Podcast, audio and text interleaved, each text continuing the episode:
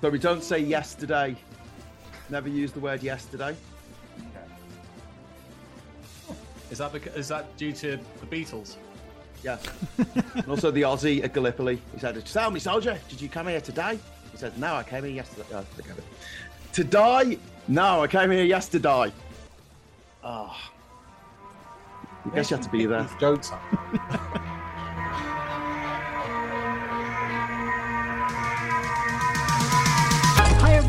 welcome to another Sunday Roast. We have two wonderful guests back with us once again. Uh, we have a headless pirate, and we seem to have Michael Fabricant. Let's start with Graham. Graham, tell, tell us a little bit about yourself. And, I, uh, I be I be the ship's computer. My pirate ship's computer. Uh, Holly, no, no, I'm, I'm hello, I'm, I'm Graham Hughes from Labour Social, which is a new channel that we launched about six months ago.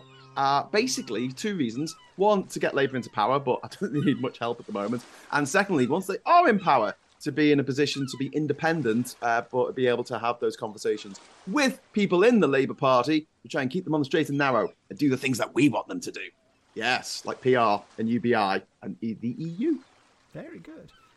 Uh, we don't have Michael Fabricant. We have somebody else. Adrian, can you tell us a bit about yourself? Sure. Yes. Hello, Max. Hello, Alex. I'm Aid Thompson. Uh, you might have seen me on Twitter, TikTok. I host the Aid Thompson and Other Disappointments podcast. Uh, and I also do the punk politics videos over on YouTube. Uh, and occasionally, you may have seen me guesting on Graham's Labour Social late on a Friday night. Usually half cut, if I'm honest, because Yeah. I've done my, my pod just beforehand. I've had a couple of beers on that. Then I turn up on Labour Social. They're all having intelligent conversations, and then I barge in No, we're not. talking abject nonsense. Um, so, yeah, it's good to be back. Great to have you again. Alex, my wonderful co host, can you tell us a bit about yourself for anyone who's Hi, I'm? Political X. I'm a YouTuber, a journalist, and historian, and all-round pirateer. Max, my lovely co-host. My name is Max. I run the Robespierre channel where I talk about uh, British politics and Brexit in particular. Um, Alex, what's our first topic for today? Let's go Labour, as we've got, we've How's, got Labour how's Labour tier doing, here. Graham? What- Bloody wonderfully. I just saw a poll and it, voting intentions 49% for Labour, 21% for the Tories. Wonderful. Um, and also, there was a very interesting uh, survey that came out at the end of last year saying that only 2% of 18 to 24 year olds intend on voting Tory in the next election. Uh, and, and that's been updated now to 1%. Is literally 1% of the people. I, I mean, 3% of the population think that the earth is flat. So, I mean, That's that's, context. just phenomenal. Just for context of how many loonies there are out there. So the Tories have three times less than that. I don't understand how that can be true, though, Graham, because the Tories have done so, so much for the youth of today, haven't they? I mean, Uh, no. Absolutely the opposite of that. But yeah, I mean, at the moment, sort of, I, I my background in all this politics stuff was as an anti-Brexit campaigner, organising events and marches, and I founded the Three Blokes in the Pub podcast and stuff like that. And um, you know, I, I I want Labour to be more pro-EU, but I've had conversations with Labour MPs, and I kind of get it. They just need to get over the line. They need to get into power and then they can start moving us back towards the EU in a meaningful way. And it's going to be a process. You know, it's not just that we want this, and you know, obviously it's the most sensible thing, and it's it's inevitable that we will rejoin one day.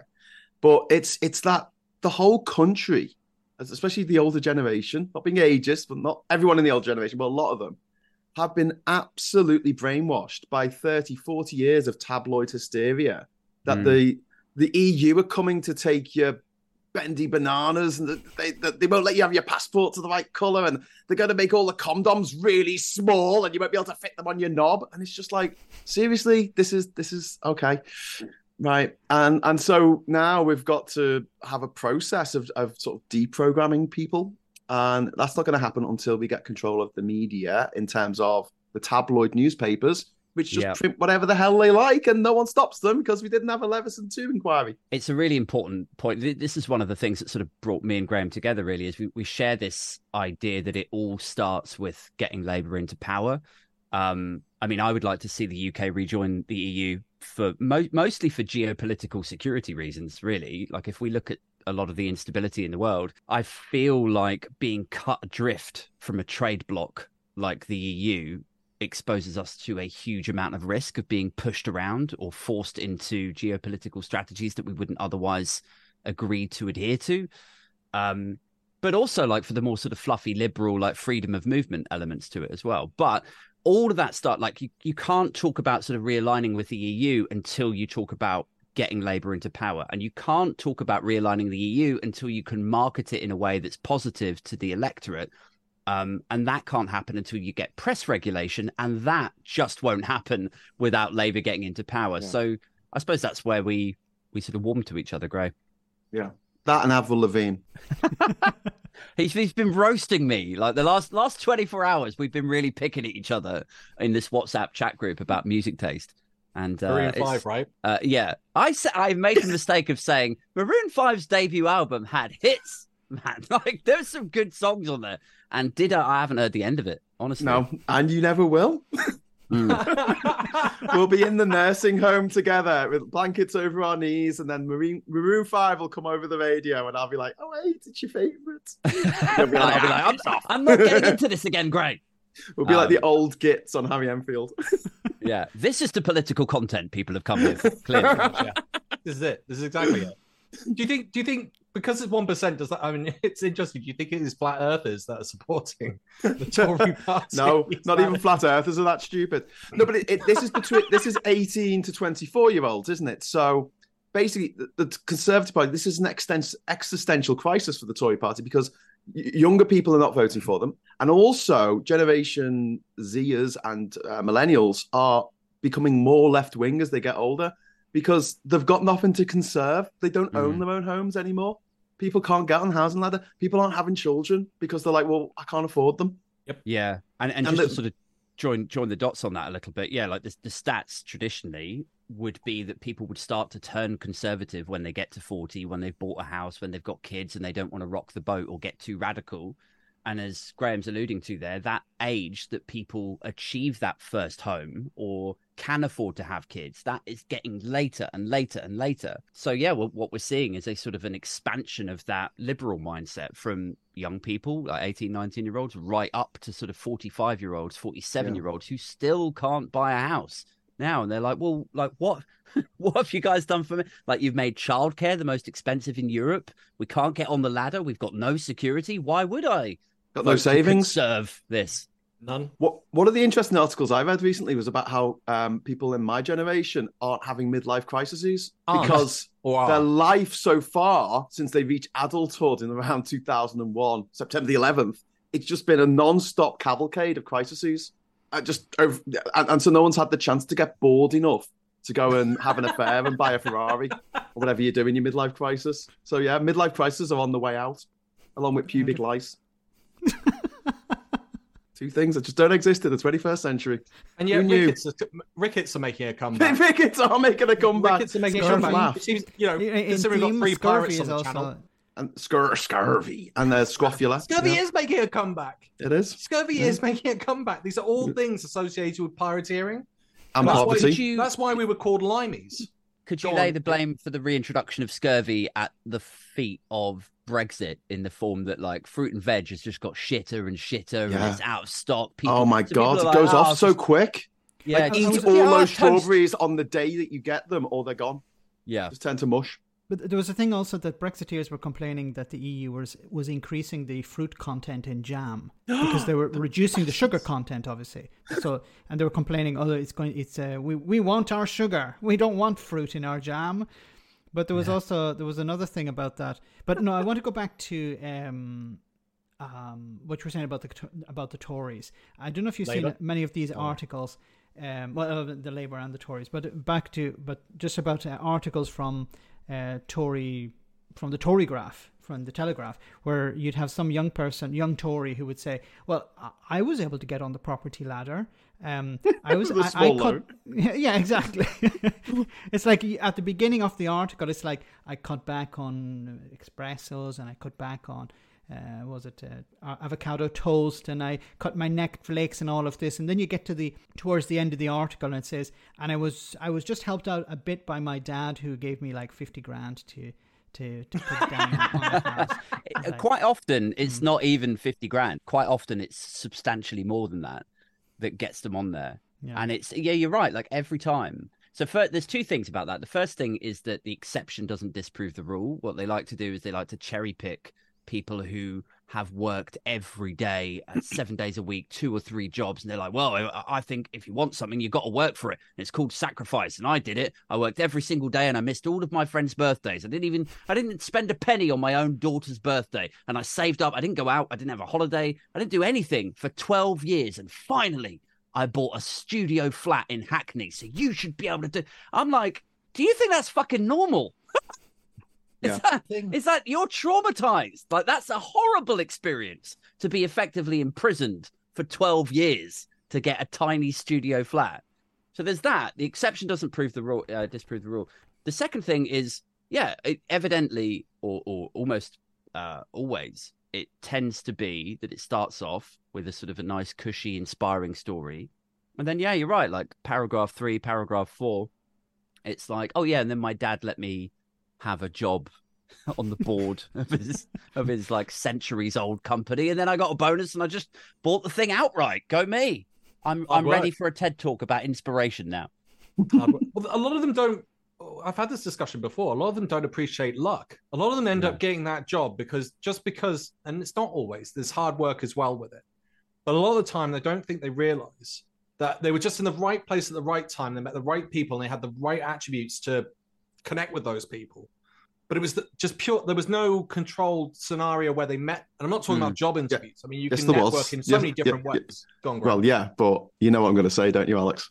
Go on, tell me. Private schools, best best social network in the country if you want to be a millionaire, or Yeah. you're already born a millionaire See- and you want to keep that money. You see, I think I, I think it's more. I don't think it's necessarily the networking from the private schools. I think it's the fact that you're able to afford to go there and you have that money, and it's exactly what we've just said, where it's a case of you've been you're you're. I mean, what are we talking? The, the one I went to, I think, is something crazy now. Like I think it's like twelve or ten thousand a term, so that's thirty k, and you're hmm. going, that's nuts. But you're also going, our entire tax system is totally created to protect the rich. I mean, Yep. look at the the bankers' bonuses. Yeah. Yep. And so I, I, I don't necessarily think it is the networking from private schools. I mean, I you know I I had mates that went to Oxford. I went to Brookes, which is just down the road, and you could see there was actually quite a mix at Oxford Uni. And you could also see that at Oxford there was It's over one Not in only mixed, three you in have- you could- you- Oxford. you could go you could go privately educated. you could go in two ways. You could go the social route, which is what I think a lot of the um politicians have done. They didn't really go for the academic side of things. They went there to connect and meet people and network and get themselves inside the Tory party, which, you know, like Boris Johnson was president of the Oxford Union. I think there was a, I think Jacob Rees Mogg was well known at the time. Tim Wilson, no, Tim, yeah, Professor Tim knew Jacob Rees Mogg. And you got the impression that everyone knew who he was as soon as he turned up because he'd made so much money on the stock market and had gone into the papers and again had networked, which was just made easier because you've got cash. So I don't know if it is necessarily just because you're at a private school. I think it's because you've got the wealth to go to the private school that allows you to to get Yeah. in a network But but also if you're and rich, then you're, pushing you're- yourself in the right direction. Sorry, Max. No, but also if you're if you're rich, you're able to you're able to go to the expensive uh, restaurants or go to the the ex- exclusive nightclubs. So you, you're able to show that you have what it takes to to get up the ladder. And you know, a lot of it is perception. I think it's not Yes. actually you know merit. Accent as well. Where were you born? Old money. That's always an interesting Mm, term. That yeah. sort of You- like you- snootiness of old versus new money. I just said you don't get far in life having a Scouse accent. Trust me on that. Not in this country, anyway. Other countries don't give a shit, but this country, I mean, it's like, oh, you're one of them. All the handbags come off the table, all the wallets go back in the pockets, Has that actually mobile happened? phones come on. Have you Yeah. have you actually noticed? I've sat down like- at a table and they've heard my accent, and all the mobile phones are gone in the pockets. Wow. Did you call them out? Uh, yeah. and I made them feel really embarrassed. They were like, no, Is no, that no, it's not- just that we didn't want to spill any beer on our phones. And I'm like, Could it could that not be like a sort of like are you projecting a feeling that they are judging you and could it not be that they list like you said something and then they were like actually we want to listen to this guy let's put our phones away you know could it be No. that Am I being would too like generous? that. No, All you're being far too generous. But no, no, I, I, I, what I would say is that um, one of the problems that we have with the private school system is that it means that you have an entire cohort of people who are all high achievers. Well, not all high achievers, but they, they dominate the, the, the sort of highest paid jobs, the most prolific jobs in the country, high profile jobs, I should say. And they don't meet anyone else. And this is your problem with people like Rishi Sunak.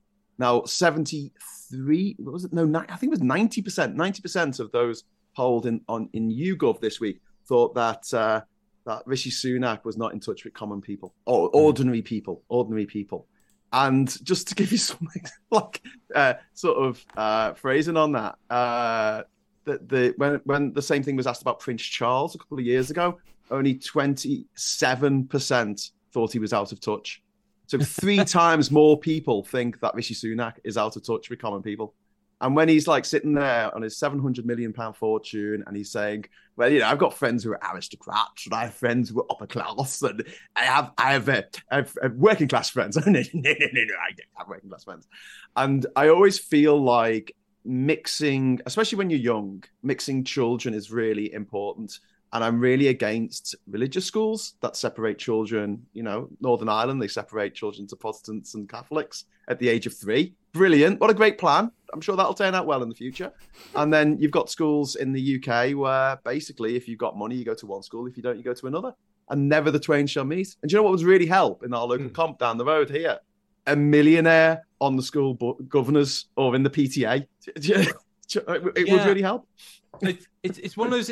So I spent a bit of time coaching in the states, coaching soccer, football in the states, and it was really noticeable that the like private schools didn't really exist out where I was coaching, but it was really noticeable when you got because you got to know the how the system works over there. So you would have your teacher's job. You'd then be paid extra money to coach the soccer team, which doesn't happen in the UK. And on top of that, the facilities that were given over to each of the teams was gigantic. So like every single team had its own stadium or at least a set of bleachers that you could sit on and watch the games. Hmm. Friday night was the entire community coming together to watch those games. But the hmm. interesting thing was that there were millionaires there who were hanging out with some of the poorest kids at the school. Yeah. And yeah. they just there was no there was no sort of class thing. But the other thing the parents, the rich millionaire parents, were donating. So one of the kids, yes, his dad was big business, one of the biggest businesses in the town, and he donated a set of speakers and he gave something every year towards the soccer team. Now, he could have done it towards anything, and you sort of do think maybe if that money wasn't funneled into the private schools, but was just then they were on the PTA. Yeah, we have those. I've never yes, been fully aware if we have PTAs in schools. We do have PTAs, yes, and we do have school governors but yeah, it, I, I, think it would really help. Uh, and I, I, think you're right. Like, and America has a lot more social mobility. I mean, it's not all social mm. mobility. Don't forget, the Beastie Boys went to private school, but um, you know, the, their social mobility is a lot better than what we have in the UK at the moment. Which is weird, isn't it? Like, because you would think when I think of America, I think of it as being a more conservative, right leaning, if not right wing, capitalist society. I don't necessarily think of like if you said is America more socialist than the UK, I would say no. yeah. But with things like that, it makes you think, oh, okay, so they have got good ideas about some things. It's weird that socialism is such a dirty word over there when they do have um, an absence, or it sounds like they have quite a colossal absence of private schools, but also they have things like like the school bus yeah, I was going to say the school buses in America are brilliant. It's like roads are just chock a block round here, like with the, yeah. the, morning traffic. Now it's half term. There's no one on the roads. I can drive around freely. It's amazing. I'm like, what would it like? Isn't this something that we should all be sort of paying for out of tax money, and we all benefit from it? Or yeah, so no one has to do wow. the school one. They all get picked up by a yellow bus. I, will I'm going to bring Max in just quickly, but I'll go back to the American thing. One of the things, so there's two things. There's one, they've got a similar problem with that we have in the fact that Al Gore, Hillary Clinton both got more votes than Bush and Trump, which means, in theory, they should have really won. But mm. because of the system being in place as it is, it didn't allow for that, which is yeah. nuts. Um, but the, the the other thing is, I found that actually they are quite socialist. They don't really realize. So, yeah. like for example, you've got their entire sports systems that are set up, which are like if you're the worst team, you get the best player the next year. Like hell would that be allowed to happen over yeah. here?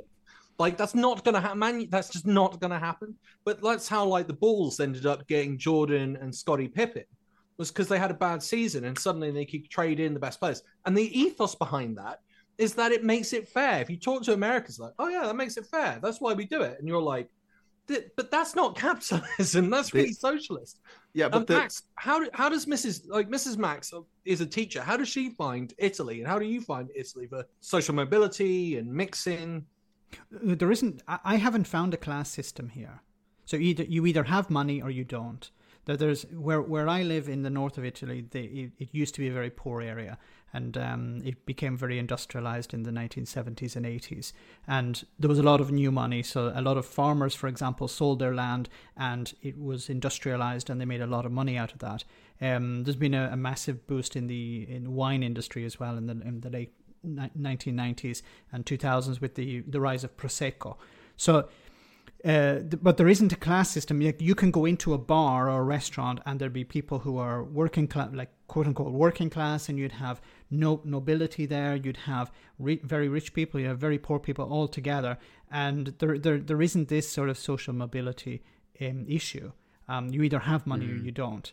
Um, the the only the only difference probably would be Italy seems to be very close to to immigrants. So not like in the UK, maybe like in London, where you know if you have skills, you go to London. I don't know about the rest of England and the rest of the UK, sorry, but if you go to London and you have the skills, you can do whatever job you want.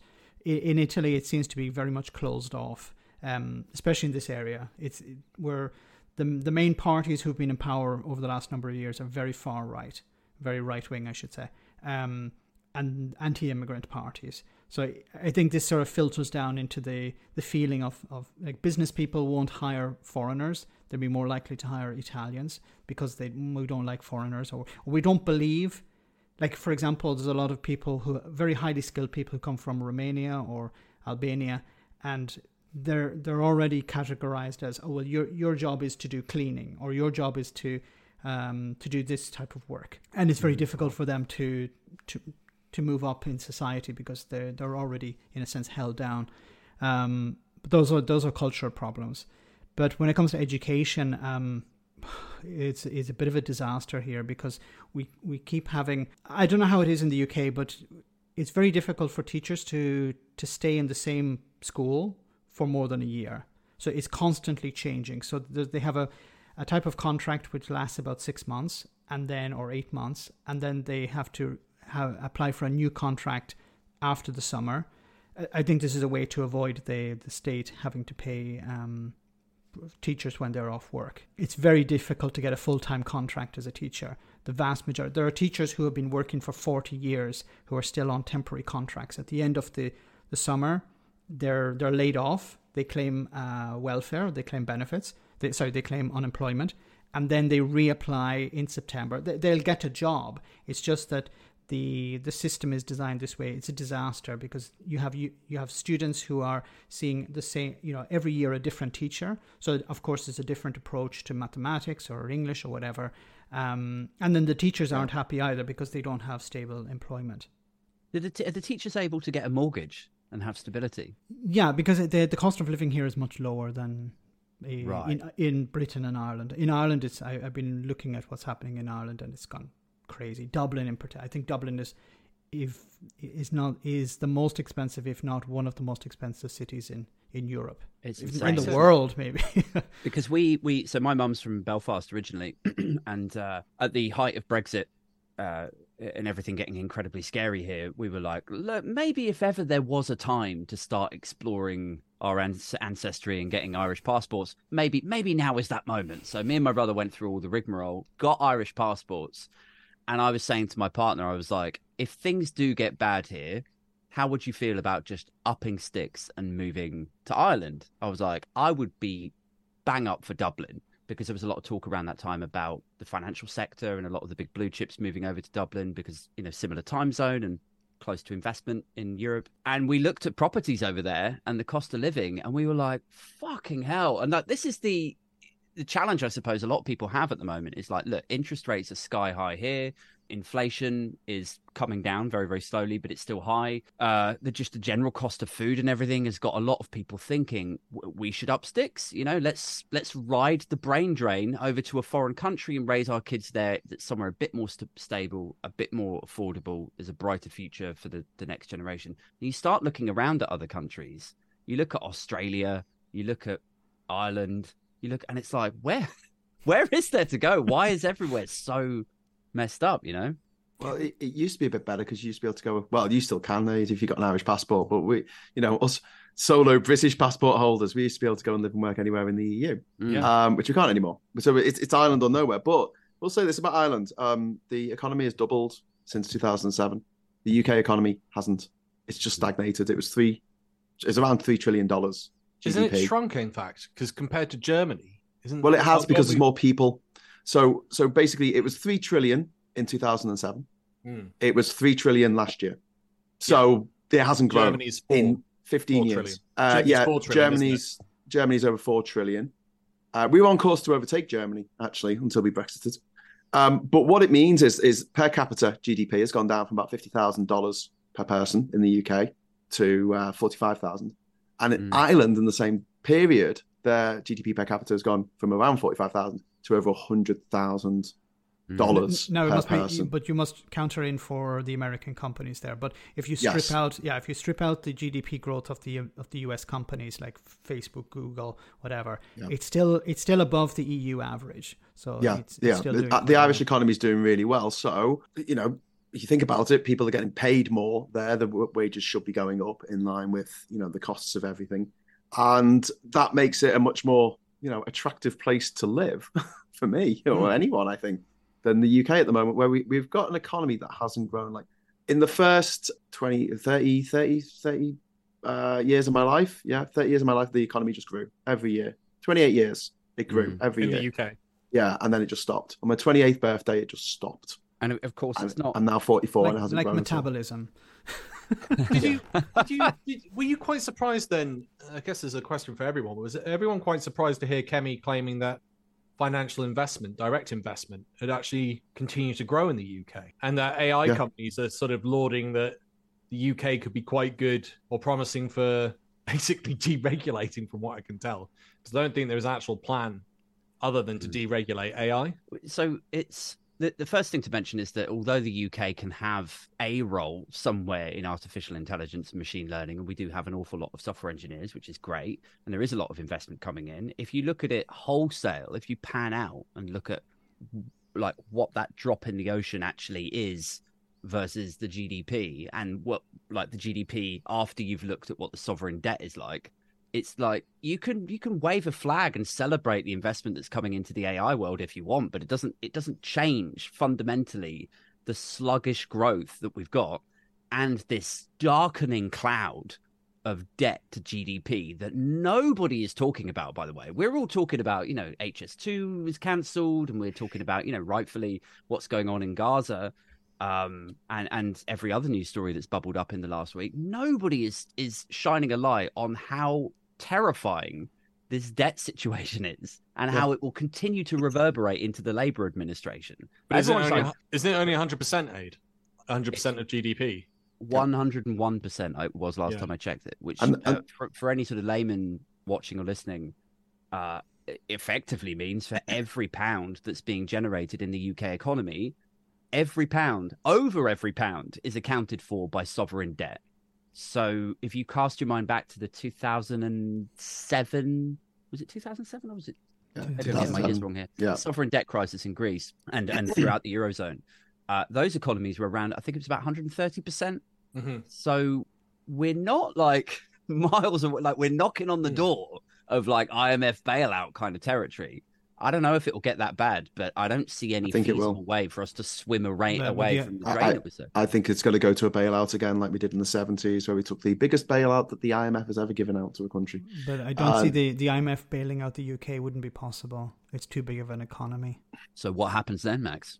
See, the thing is, it's so- I, I'm not an expert, but this is sovereign debt, so it's not foreign debt. It's not some. So you could inflate the currency. You could just pump more money, print more money. Sorry, and you could solve it that way.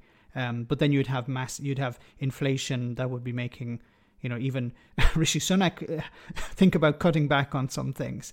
Um, but this is, uh, I think go on. this, Sorry. this is I was just going to say this is why people are so terrified about it is because so yes you could go through another sort of 5 or 10 year program of quantitative easing and just print like just magic money into the economy but the fear then is that people will take their sterling at they'll just cash out and the Yeah. value of sterling will just nosedive Yeah. and if it goes like it has like after the brexit vote it tanked like it would be worse than that and if that happens and imports and exports suddenly just explode in cost and you and i can't afford to buy in food petrol everything just gets out like potentially then you're looking at really serious civil unrest um and no like i say no one's no one's And, talking about you know, this. I, I, I don't have a problem with debt as an idea for a country because I just look at it the same way that you do as your mortgage for your house. As long as you can service that debt, as long as you can make the repayments, what's the problem? I'd rather have investment coming in for long term projects,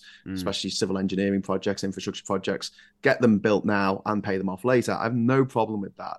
My problem is that we, well, first of all, we had George Osborne as our chancellor. He got rid of our AAA credit rating around the world with Moody's and Standard and Poor and stuff like that.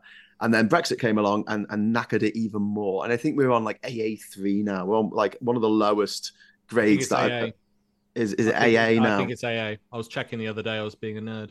so that just means that any foreign debt that we you know accrue, we we we have to pay a higher rate of interest on it Yep. than we would have if we were AAA. Yep. Um, because our credit rating, if you want to look at it that way, is not as high. And I know things are different when you're talking about multi, you know, co- co- when you're talking about countries rather than individuals or companies. But I mean, the principles are the same. And I think Aid makes a good point. It's like it is a huge worry. And to go to circle back to Labour, one of the things that there, there was been you know said to me um, by Labour politicians is when I've talked to them about PR, for instance, or the EU, they say it's not what people are talking about on the doorstep. They're talking about the cost of living. That is what everyone's freaking out about right now. They're like, I can't afford to do X, can't can't afford to go on holiday, can't afford to get a house, can't afford to have kids. But then, I, but then, but then that comes back to a bigger structural problem. So I pointed out there's an issue with tax. You pointed out there's an issue with education.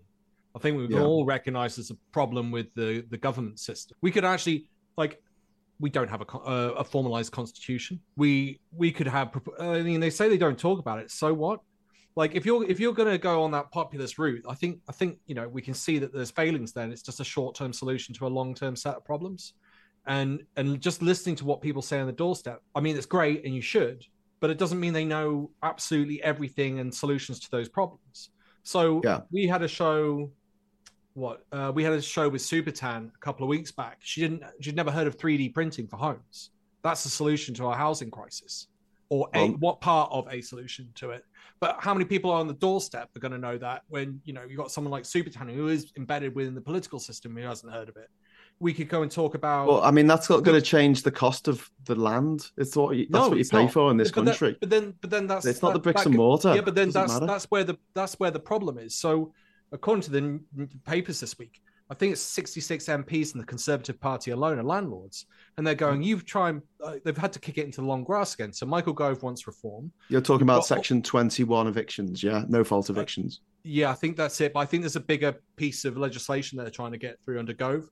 So I know part of that legislation is to deal with um, freeholders who, right. who I mean, I I think it's a feudal system, and again, it then goes back into the structural thing, which again leads back into what we were saying. It's it's almost like a spider web of problems, and the only way to deal with it is to deal with it on a bigger picture scale, and just completely overhaul the system. But and you can do that, and there's money available. Um, I ran some numbers the other day. I was listening to Bernie Sanders talk about a way of raising tax in the states, and one of the things he said was, if we put a in the states put one percent tax on stock derivatives and Hmm. trades, he said we'd raise hundred, hundreds of billions. So I tried to Hmm. run the numbers the other day to just put a one percent tax on that. I reckon we could raise about 180 billion on a 1% tax on stock derivatives. And you'd only have to do that for a couple of years to clear out some of the debt. But no one's talking about that. And who the hell is going to say that on the on the doorstep? You're going to have to find someone who's like a stock trader or a banker. Yeah, yeah, but uh, isn't that like we haven't got any money. We want more money being spent, more money in the system, more investment, more money coming to people in, in terms of benefits and also infrastructure. Mm. And the person on the doorstep says, okay, yeah, that's we'll make that number one. And, and what you're saying there could be part of that. Yeah. What I'm saying is this is that I sort of would like to see, like I touched on before, PR, UBI, and uh, rejoining the EU. Mm. I don't think that's going to be. Um, I, I I can't see how Labour could push that on this election. I think this election just needs to be a referendum on the Tories, get them out, and then mm. the, the Labour have got five years. And this is one of the reasons why I set up Labour Social is we'll have five years to talk to Labour and point these things out and have conversations, Alex, with you, you know, chatting to, you know, Anne-Marie Trevelyan or talking to Rachel Reeves or something and, and saying, have you thought about doing stock derivatives or whatever, uh, putting a 1% tax on it? So hmm. that, that that free flow of ideas is very much at the core of our values at Labour Social. And it's the reason why I set it up. And also the reason why a lot of the people who come on the, the, the channel aren't necessarily Labour members. Mm. they might not even like Keir Starmer that much. I'm not I'm not a massive Keir Starmer fan myself, you know what I mean? But that, that's just me. I, I I don't hero worship. I don't like people who get hero worshipped. It puts me off them. Mm. Yeah, yeah that's why I'm the only person who doesn't like David Attenborough. Piss off. The the only no, I'm joking. I'm joking. I love you, David. The the older you get, the more you realize you shouldn't put all of your stock into like one individual person because they because they'll always let you down, uh, mate. Always. Like, oh, that's. I, I, I say this as a former Michael Jackson fan. He was like my favorite. a former Louis C.K. fan. He was my favorite. Oh, no. Kurt Cobain was my favorite. This Wolf I've never had a hero that hasn't let me down, apart from you, Gray. Oh, thank you. Oh. Yet, yet. You just wait. Uh, watch this space. Yeah, uh, I do think so. I, I do think if I could just touch on the um, the sort of transactions tax, like there's always this pushback from the right to say, look, if you taxed transactions in that way, it would uh, put off business, it would put off investment, they would run off to Frankfurt or Paris or wherever. And I'm like, it doesn't actually have to be as quote unquote sort of you know lefty or um, mm. or frightening as a, a transactions tax. Like you could work with the private sector and just say, look, here's the thing we need to bring in about 180 billion into the exchequer to be able to get this economy back under control. Mm. However, we understand that you don't just want to be taxed. So we will give like if there's a way that we can uh, sideline 30 billion of your 50 billion in profits into assets and buy up land and you invest in the social housing, you can have like it's a 50 year deal or something like that, where you have the underlying asset, that's yours, but it is used by successive governments to house people who otherwise would never get on the ladder or wouldn't have a roof over their head. There's there's strategies and tactics that you could use to make this work. But it's just getting it over the line in a sort of snappy three word slogan mm. for the election yeah, that I, I resonates with people yeah, on that doorstep. I think the complicated stuff will come after the election of like how they're actually going to do it, and they're going to say stuff like grow the economy, which is one of the one of the uh, pledges that Rishi Sunak made this week. I made a video this week. They, they put out a one year anniversary, which is one year anniversary of Rishi Sunak being prime minister, and they put out a video. Don't clap. Uh, they put out a video, like a, a 45 second video with all these words flashing up of all the things that they had managed to do.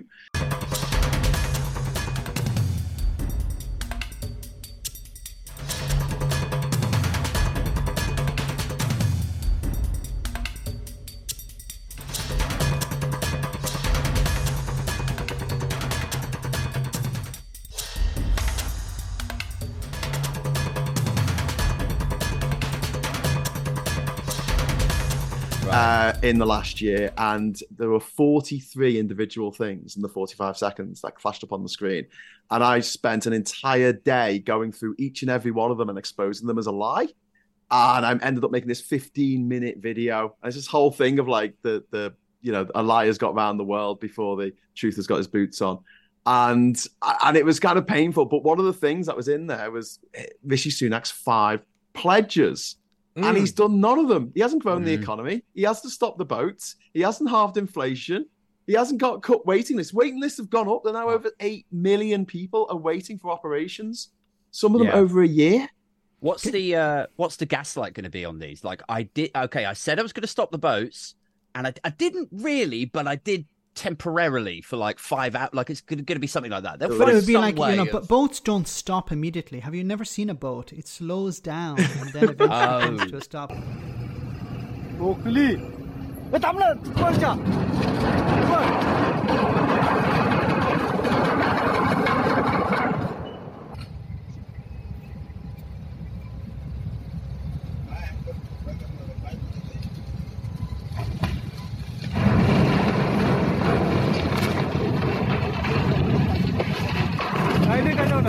Stop stop the lift stop the lift stop the lift Chill.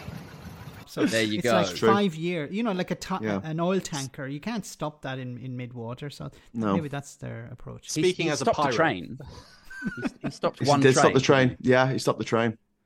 Um, which you know, I, as a northerner, I'm I'm absolutely furious about that they went this far with it, thinking that would be a great idea, instead of investing in the you know getting because if we talk about HS2 for a second, I won't bang on about this too much, but Mm. essentially, it's not about the speed; it's about capacity. At the moment, we've got two main lines going north. The East Coast main line, the West Coast main line. Everything goes on them. The regional trains, the intercity trains, the freight trains, they all go Yep. on those same lines, right? There's one up, one down. That's it.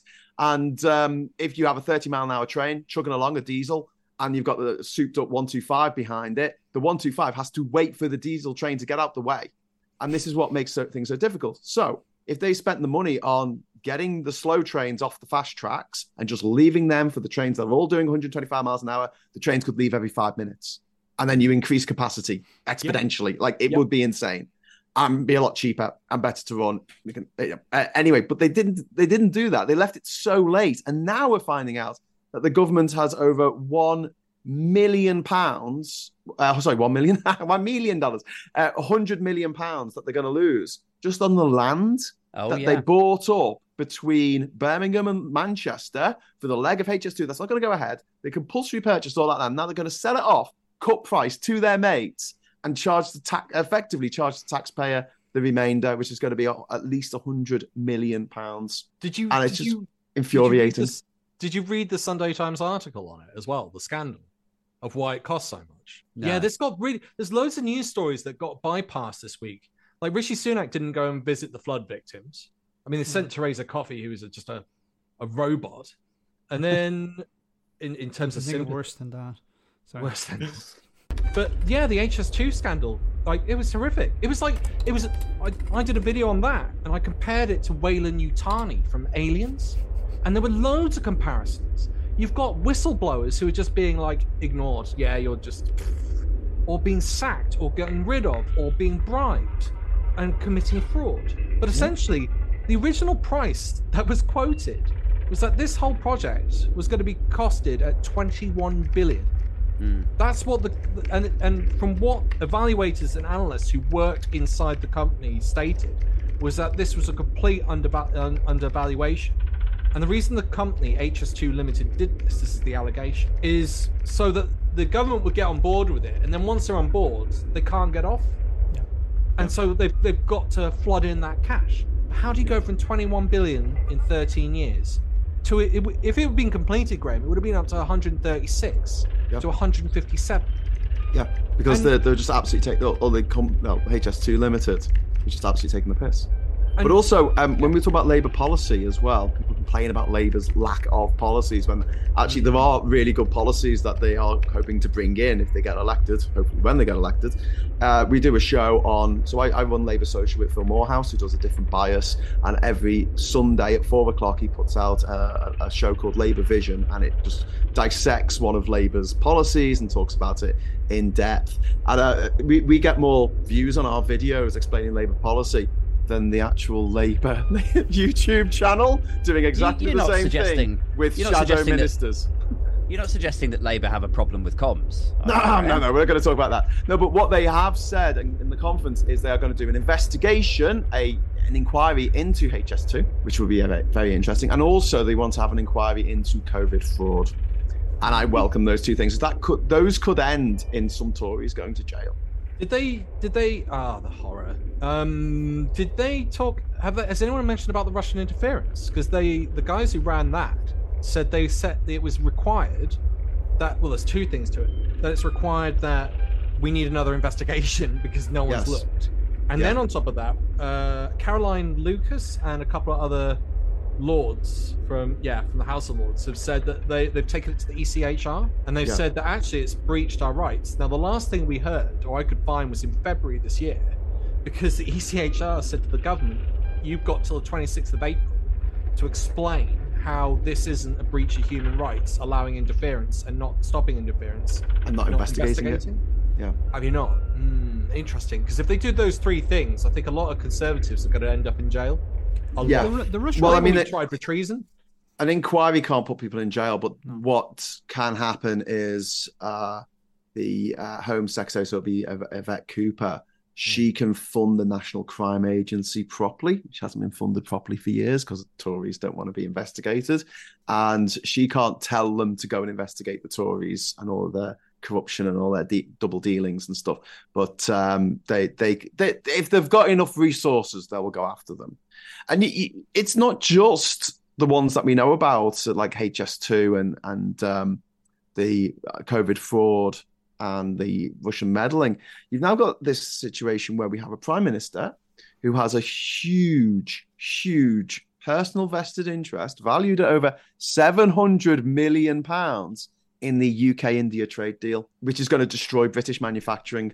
Yep. Because what do you think the deal's going to say? It's going to say, do you know what? If we make stuff in sweatshops, you're going to buy it um, Mm. in, in India. And we'll go, okay, if we if we get slaves to make stuff in Uttar Pradesh and you know we sell it in the UK, that's fine, isn't it? Because they're not allowed to do that in the EU, obviously, or you know they find out they get fined. It's also and uh, he- probably he's go on. Sorry, I was just going to touch on the visa situation of that trade deal as well. Like the whole thing about leaving the EU uh, was immigration, right? That was the context that the referendum was uh, was inserted into. Uh, was like if we if we stay in the EU, then Turkey will join, and you're going to get X number of people coming over here, taking our jobs, all, all that sort of stuff.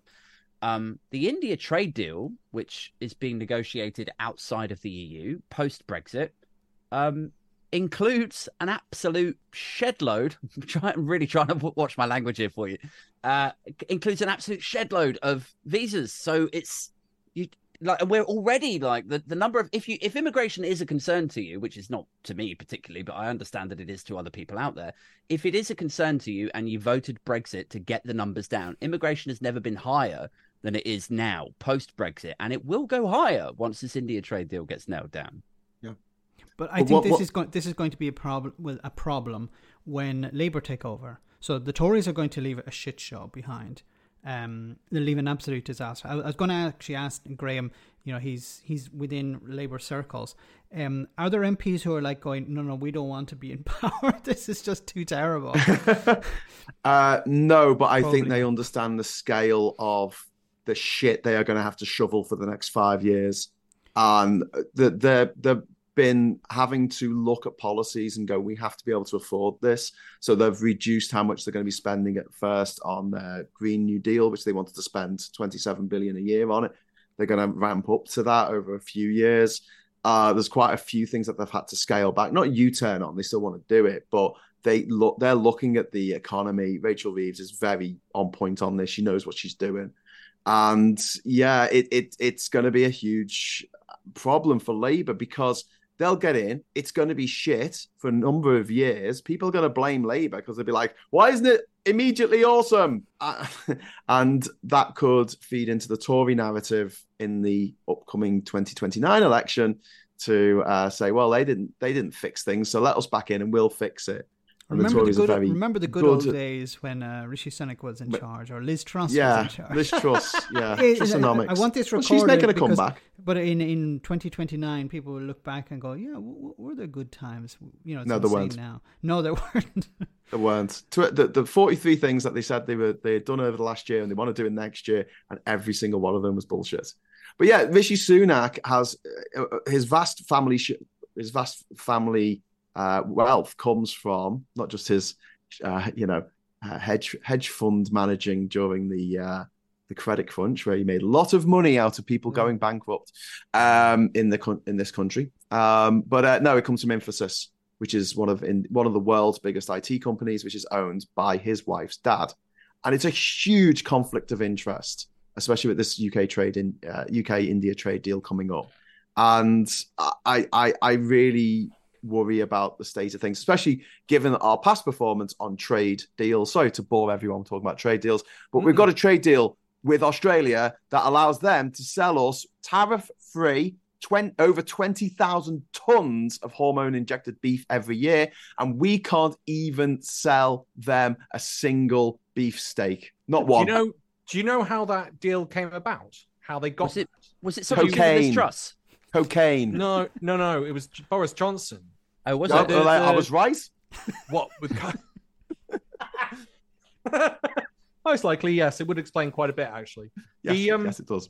apparently he was at, he was he sat down eating with with the Australian ambassador, I think it was at the time, as well as the uh, chief negotiator, and he started apologizing for having joined the EU. This is according to the ambassador.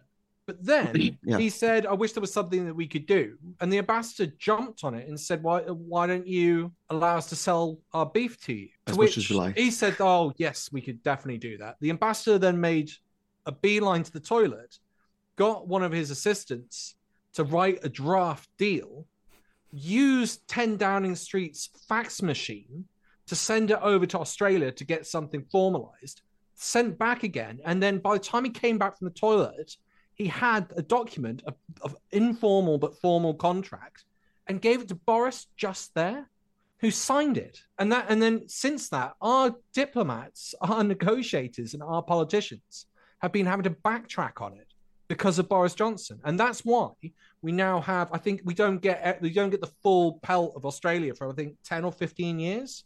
Yeah. because we've had to like say oh we're going to have to slow it down but we can't stop it. Yeah. and you're just going this is the state even the Japanese deal that was horrific Yeah. Speaking of horror, if you could name or li- uh, pick a Halloween movie to describe the current situation in British politics, which one would you pick? There's an absolutely horrific film that came out last year or the year before called Speak No Evil, and I think it's a Dutch film maybe, but it's about a uh, a Dutch couple and a Danish couple who meet on holiday with their kids, and the Dutch couple invite the Danish couple to come and stay with them in their house in the middle of the woods in in the Netherlands, or it might be Belgium. I can't remember. It's spooky anyway, and uh, basically they are the worst hosts you could possibly imagine. They get drunk and drive home with the kid in the car. You know, they do everything wrong. And the whole movie, you're like saying, you're shouting at the telly, you know, get out, just get out. The, the, the Danish couple, just get out, get your kid, get the hell out of there. Something is wrong. So, you know, there's loads of red flags, get out of there. And yet, out of politeness, they stay in this horror show that's going on. and eventually, I don't want to spoil it for anyone. So if you do want to watch it, please cover your ears. Eventually, at the end, they just kill them. Okay, they kill the parents and then they cut out the child's tongue and then they adopt that child as their own. And then they go and find another couple to invite back to their place. Right. Before they murder the couple who they have basically terrorized and tortured for the sort of preceding 90 minutes of this movie, they say he says that the, the guy is about to die and he's naked at the side of this quarry that he's going to be th- throwing stones at his face till he dies. Um, he says why are you doing this to us? And the evil psychopath man says because you let us. And that to me is just written right now. Why Deep, are we putting up with this stuff? Oh, because you let us. You let us get away with all this stuff and so we will. We'll be as psychopathic as we like. We will steal all this money. We'll stop you ever dreaming of owning a home or having a family because we can, because you let us. And I think that Brexit was the biggest green light for allowing the Tories to behave like absolute bloody barbarians. That's my ha- Halloween, That's Halloween pretty good. film Pretty good. for That's you. deep. Speak no evil. Abe? Uh, Really messed up. I, I I don't know if I can equal that, but I was I was going to say uh, there's a um a movie I saw on Netflix a couple of years ago called Midsommar. Oh yes. Um, Mm. I, I don't know if anyone's seen this. It's Yeah. like so there's a, a group of young people and they go to to visit their friends like pagan commune sort of cult and they're very welcoming to begin with and I sort of liken that to the maybe the David Cameron hug a hoodie kind of green husky years like that was sort of welcoming them in and then gradually over the last 13 years things have descended into a total fucking murderous sociopathic bloodbath just like that movie so um yeah i don't think i was as eloquent as gray go with gray's Graham is wonderful. Yeah. Midsommar is no, I think I think you're right with Midsommar as well. It's it's it's it's just a horror show. People are Yeah. going into it with like you know the the best of expectations. That could be you know where they turn up at the beginning. That that could be our Olympics. We thought this is this is great. This is this is wonderful. This is some kind of utopia we're living in right now. And then it all starts going horribly horribly wrong. I do feel like with the frog in the water, you know the, the whole thing about the frog doesn't notice. Yeah, if you picked up someone from 2012 and dropped them in 2023, British person, they'll be like, oh, "What Oh, yeah. the fuck?" But that's half that's half like the Project Fear stuff, isn't it? All the stuff in 2015, 2016 that everyone was saying like, "Don't don't do this because this will happen or your Yeah. life will be like this." Everyone was like, "Nah, nah, nah," and then gradually Yeah. everything's just got so bad, Project and everyone's Fear. like, "Ah, that's yeah. So what are you gonna do?" But, but a lot of the stats are backing that up as well. Yes. And a lot of the reactions are absolutely mad. Tra- Yeah. What was it? Teresa Coffey, her reaction to that poor woman that didn't have anything was, that's all right. You can get, we, we set up an insurance scheme. It's like, but how, what? Yeah, And then you had, But also, Well- Trace Coffey, if you look at the interview, she was like, I don't, I don't want to be here. Why do I have Yeah. to be here? Why do I have to listen to these people? Yeah, if please go mind. inside to help yourself. Because Okay, all right, everybody can else has, and there's no, it's not a home anymore. It's just a shell of Okay. water, and So what do you think? Yeah, I can imagine it's very. you can ask me what. I think. Please don't, because No, no. I- I, I look. It's very upsetting. I know. I've no personal experience of the impact of this sort of level. when we were accommodation. evacuated in the early hours of whatever morning we are on Yeah. now, I don't know what date it is, we were told to go to the leisure centre and it was shut. Yeah. I sat for an hour and a half Right. in a pub car park in dark because we didn't know where to Yeah. go. Because everybody we contacted didn't help. Nobody replied. I phoned the police. They told me they couldn't do anything. I phoned the fire brigade. They couldn't do anything. They came. Okay. Ten minutes later, the police moved my car, reversed it into next door neighbour's car, Okay. and left that. Then told us they could get us out. I had to get my 17-year-old daughter Yeah. out in her bare feet because Yeah. they wouldn't help us get out of the house. I've come today. I know you um, have. Brendan invited me to come up, um, understanding the impact. Lucy, what did you make of her visit here? Just like you said, media. That's all it was. There was no no real reason for her to be here, just to show her face that she's been. That's it, really. I said on my Yeah. podcast it was like she was sort of act, like acting, you know, pretending that, but but a shit actor, you know, like stood there pretending that she cares about this, but everyone's like, you don't care, you don't want to be here, you just pulled the short straw in the ministerial, you know, all right, who's gonna go up there? Come on, like, so she has to stand there and say, I'm really sorry this is happening to you, and then she just gets back in her ministerial car and comes back to London. Job done. there was also the, who was the minister who was on Sky and Kay Burley was interviewing her saying, oh, we've got huge levels of poverty, like over 3 million. She was like, yeah, but we made jobs. Victoria Like- Atkins. And then the reaction again, it was like a robot. It was actually almost similar to like those robots in Halloween 2. You know, the hmm. ones that just sort of walk around and they don't have any emotional reaction or anything.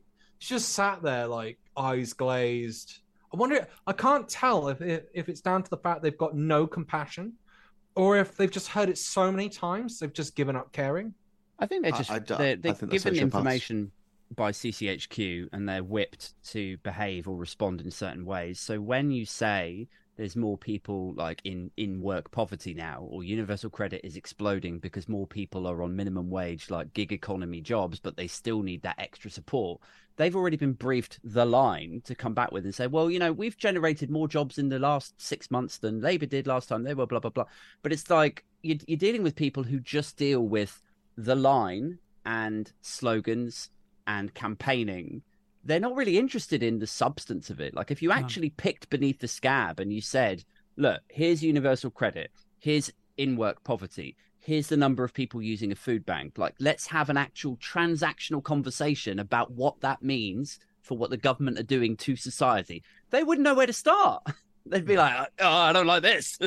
People working and having to use a food bank. I mean, yeah that's that's wrong. That is wrong on every level. And the the defense that oh we're we're giving people jobs. I mean, it's it's not great, is it? We obviously those jobs are not paying enough. Why don't you sort that out? 1984, isn't it? Yeah. It's like a classic 1984 thing. We'll just ignore it, or you're against the system, Yeah. or you're against us. That's what's causing the problem. Why don't you just be cheerful in the fact that you've got some money coming in? Max, what movie would you pick? Uh, I was thinking about this Hostel. So, yes, so another good one. where where you where you're lured into this false sense of security, where everything is going to be wonderful, and then it turns out to be a frigging nightmare. Uh, and then w- you know you're about to escape, then you're then you're killed. Um, so I hope that the UK will not be in that situation where it will eventually escape. It won't be like Hostel. Spoilers. Sorry, too late now. Um, I mean, it came out a few years ago. They should have seen it by now, Max. it's like 10, 20 years ago now, I think. Yeah. So yeah, it's, it's um that's that's Brexit. You know, people t- telling you it's going to be wonderful, it's going to be wonderful, and then it turns out to be an, an absolute night. You get your you get your face cut off with a chainsaw or something. You get the Brexit treatment. I'm Brexit gonna- deluxe. And you, On- Alex? on Star Wars. I think we've got a bit of an Emperor Palpatine sort of scenario where we're being, you know, it was a bit like, oh, I'm going to, we, we need to protect our democracy by getting rid of democracy. You know, you've only got one elected chamber. You can't elect your prime minister. You can't elect the head of state. You can't elect the Supreme Court. You can't elect the House of Lords. But we got more democracy. I think there was an amazing thing where people, we, like, I think Max, you brought it up in the last episode where people were sort of showing how many crosses they get to put down in the next like few years and some of them have one cross or three crosses and that's going to be their level of democracy they get to put a cross on a box every five years and that's hmm. it so, for me emperor palpatine and just convincing the public that it's to their benefit that would be that would be my way out we're going to end thank you so much everyone Thank you. Thank you. Thank you. It was a pleasure.